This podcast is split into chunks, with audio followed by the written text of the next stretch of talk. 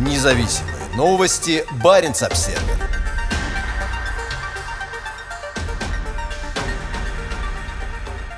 Строительство новых российских ледоколов-гигантов идет полным ходом.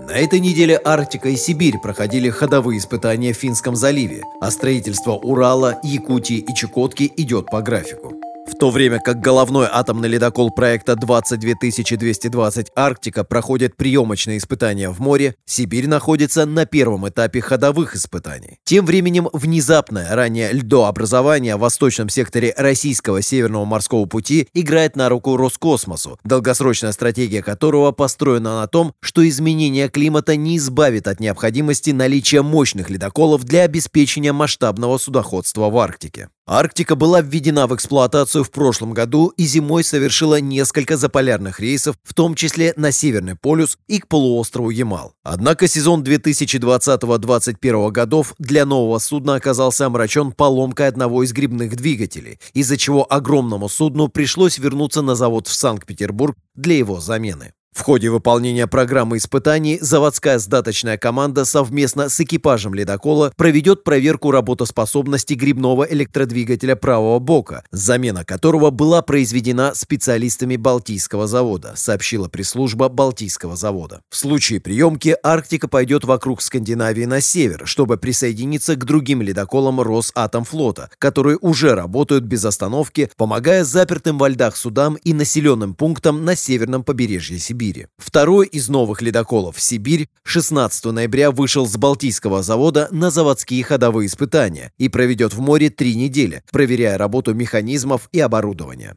Специалистами запланировано проведение комплекса испытаний, в том числе работа паротурбинной установки, систем электродвижения судна, работа валопроводов и палубных механизмов, якорное и рулевое устройство, сообщает пресс-служба предприятия. До конца этого года Сибирь также должна отправиться на север в новый порт приписки Мурманск на берегу Баренцева моря и начать работу на затянутых льдами участках Севморпути. Ледоколы нового поколения, оснащенные двумя реакторными установками «Ритм-200», являются самыми мощными ледокольными судами в истории мирового судостроения. Ожидается, что в ближайшие несколько лет в строй войдут пять таких ледоколов. Следующим после Арктики и Сибири станет Урал. Судно было заложено в 2016 году и должно быть передано Росатомфлоту во второй половине 2022 года. Если не произойдет непредвиденных задержек, Якутия будет сдана в эксплуатацию до конца 2024 года. Строительство последнего ледокола проекта 22220 «Чукотка» началось в декабре прошлого года. Он должен быть сдан до конца 2026 года.